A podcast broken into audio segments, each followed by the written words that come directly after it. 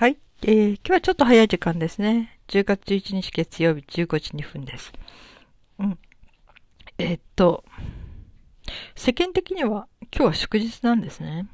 うちは今日夫が仕事に出てるので、なんか祝日って感じがしないでいますけども。はい。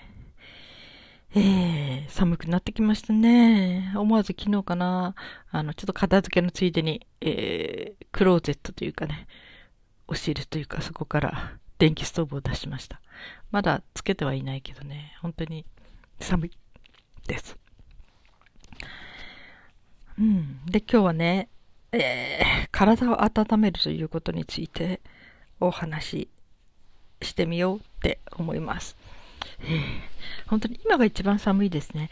あのー、冬になっちゃうと、北海道の場合は、ま部屋の中ガンガンとストーブをつけて温めるので、こういう日の気がなくって、こう寒くなってきている。火をつけるにはちょっとまだ早いかなって、この時期が一番寒いって気がしますね。まあ、あの、本州の人たちは、きっとこういう時期が長いんでしょうね。冬のほとんどがこんな感じなのかな。もう、昔ね、大阪行った時に、こう、底冷えのする寒さで、11月の時かな。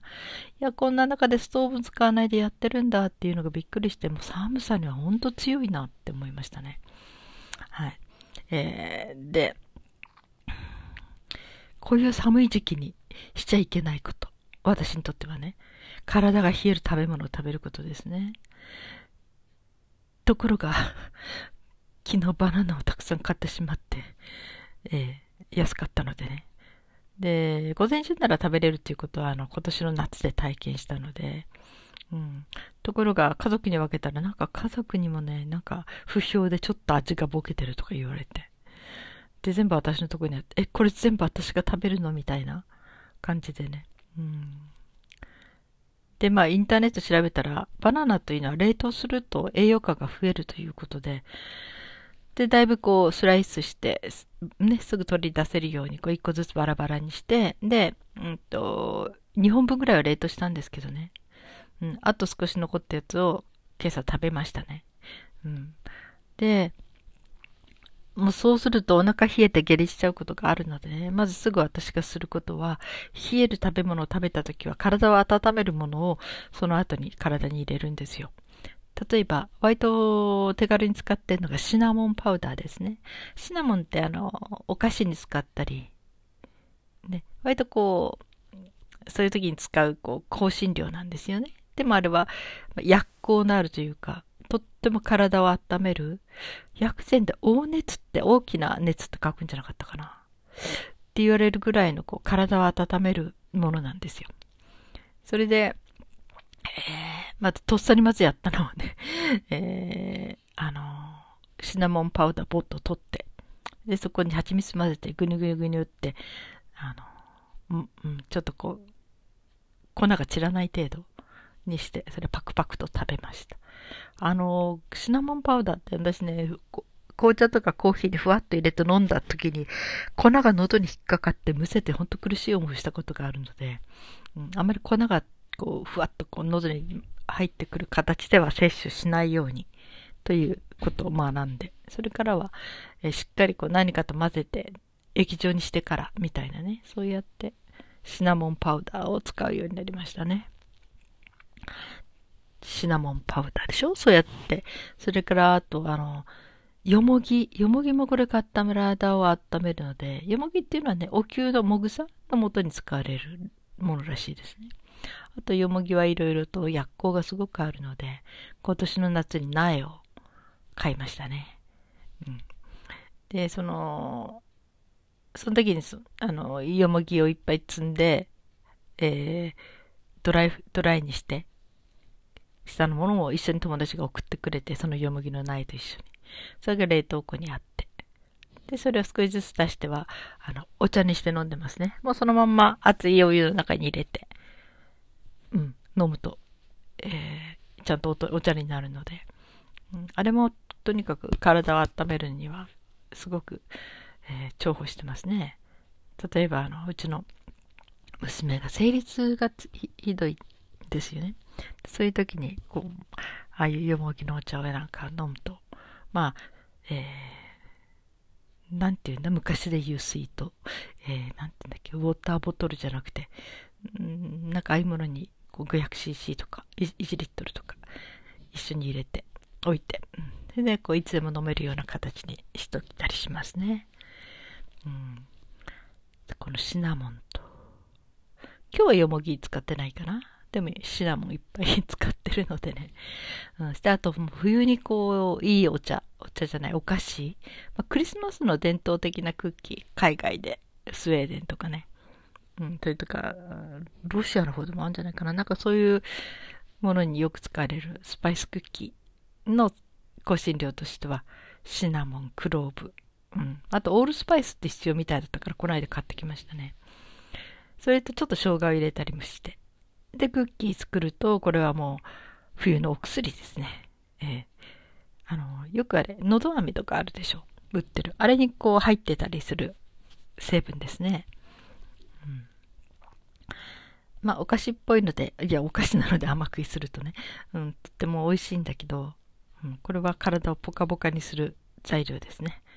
だから冬はもうこれを 常備しておいて、体を温めようかなって思ってますけどね。もう作ろうと思って、なんかちょっとね、えー、めんどくさがってて、なかなか、本当は作ればいいんだけど、この間作ってね、うん、あの、あれして、今回も作ろうとは思ってんですけどね。うん。まあそんなでね、手がポカポカなんですよ、あったかくて。うん。あの、きっとシナモンのせいでしょうね。まあ、娘の手と比べると分かって、娘の手はちょっとひんやりしていて、私の手ポカポカで、やっぱりこれシナモンのせいだなと思ってね。だからね、この薬効の成分を知らない人はちょっとこういう間違いしちゃうと思いますよ。あの、真夏の暑い時にね、あ、シナモンってなんか美味しいよね、みたいな、なんか、こう、うん、スキッとするかもしれないね。シナモンをいっぱい入れたなんかお菓子とか、えー、飲み物とか飲もうね、みたいな。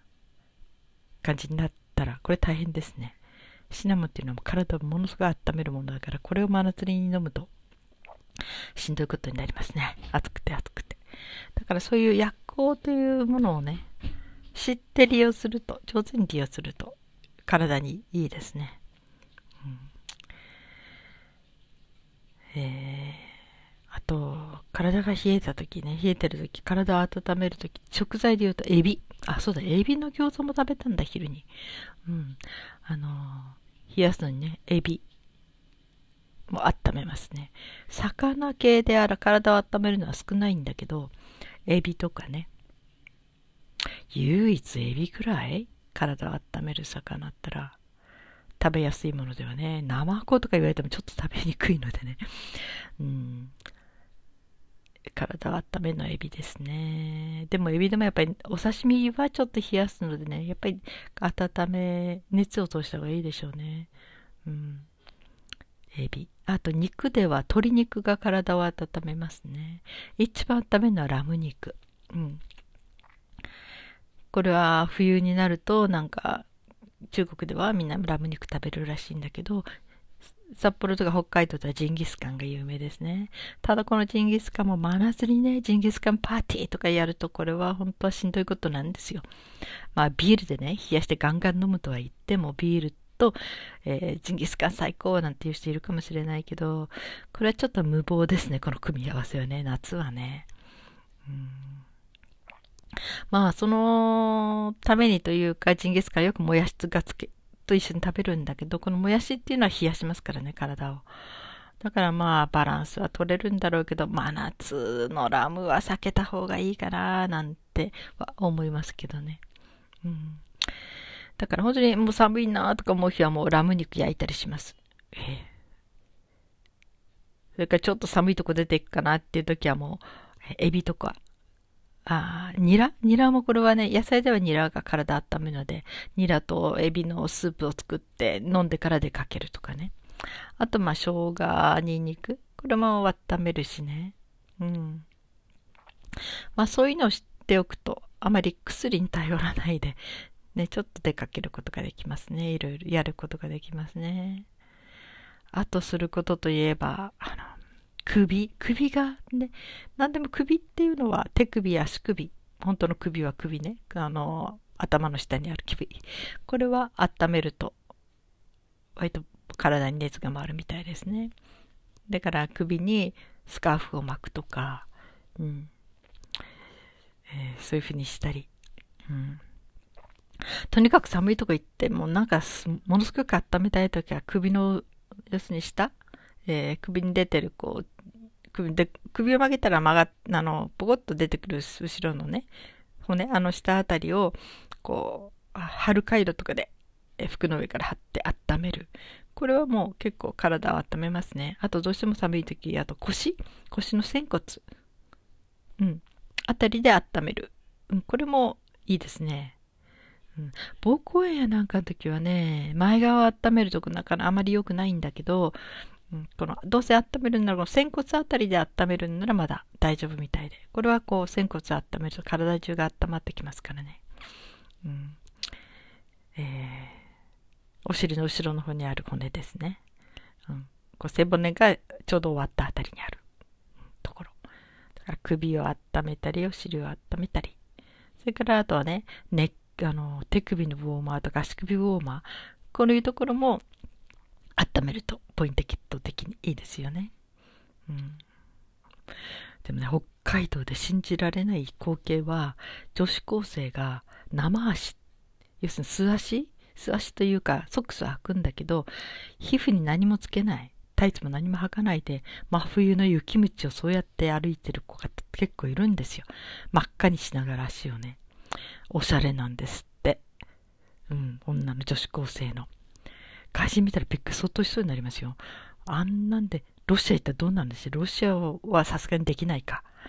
うん。本当にこう、信じられないですね。あの生足。うん。本当にあの雪道のあのね、マイナス何度というところを、えー、足首から、要するに、えー、股関節の付け根まではほとんど何もつけないで、スカートの下はもう生。素足、素足っていうかね。で、外を歩く。うわ信じられない。これはね、体っていうか地球に悪いですね。こういうふうに冷やしちゃうと、後が大変です。あの、子供を産む時に、その子宮の病気をする人が多いですね。あのー、こういう下半身を冷やすというのはね、女性の体、特にこの子宮あたりにはもうダメージ与える与えるので、あと後々ね、うん、これは皆さん知ってるんでしょうかね。一時のおしゃれ、おしゃれだとは到底思えないんだけど、おしゃれでそういうことをして後で大変な目に遭いますね。私ね、とにかく子宮を冷やさなかったから、絶対おしゃれのために体を冷やすってことは一切発想になかったので、うん、もう絶対温めてましたからね。あの、だから、私は体が弱かった割には、子宮の病気が一切なかったんですよ。普通ね、妊娠中毒症とかね、妊娠中にこう、あの、子宮の病気になっちゃって流産とかね、なんか子宮の調子悪くなる女性が多いんですね。だけど、そういうことが一切なく過ごしましたね。おそらく、えー、子宮を冷やすような無謀なことはしないで、とにかく温めてきたせいだと思いますね。うん。ま女性にとって冷えは何にもいいことありませんからね。体冷やさないようにしましょうね。もう冷房の中でね、働かざるを得ない人たちもびっくりしますね。かんな大丈夫かしらって。だから、とにかくあの、どうしようもない時にはもう、ピンポイントで腰に入る、回路貼っとくとかね、見えないところをしっかり温めて、そのポイントポイント、足首、手首、できるなら喉の周りの首、こういうところをしっかりと何かの形で温める。うん、なんかそういうせめてそういうことで自分の身を守らないとね。うん。ま昔はお国のために黒と子供を産むなんてね、戦時中とか戦争もあったんですけど、そういうことではもちろんなくて、うん、女性の子宮というのはね、女性ホルモンにもいろんなこと関わってきますからね、子供を産む、産まないにかかわらず、女性が健康に生きていくためには、とても大事な臓器なのでね、大、大切にしてほしいものだと思います。はい。なんかこう寒くなってくると体を温める話をしたくなりました。はい。体の中から温める。これはね、熱いお湯を飲めばいいってもんじゃないんですね。ある意味では、その、あまり水分を取りすぎると冷えるということもあるんですよ。これがお湯であっても。っていうのは、えー、で、水があって、そこに1リットルの水を温めるとと 200cc の水を温めるのとは熱量の必要熱量が違いますよね。それと同じで、あまり体に水分を入れすぎちゃうと、その体でその水分を温めきれない。で、必然的にこう余分な水分が体を冷やしていくってことはあるようですね。うん、それもね、だからうっかりするとね、体温めたいからって、紅茶とかコーヒーとかね、なんかあったかい、あの体の薬効のあるものを飲んじゃうんだけど、バクバクと。それは本当は冷やすことにも一役買っちゃってるんですね。だからあんまりこう水分を必要以上に入れないように、その、えー、温める成分だけを体に取るような工夫はしなきゃいけないなんて、今改めて反省しました。はい。えー、今日は皆さんうん、家でゆっくりとなんかしてらっしゃるんでしょうかね。まあ気候がいいといえばね、気候がいい時なのでね、うんまあ、食欲の秋っていう人もいるでしょうしね。うん、はい。それではまだ、今15時だから、まああと9時間ぐらいありますよね。うん、その時間皆さん有意義にお過ごしくださいね。はい。それでは、また明日。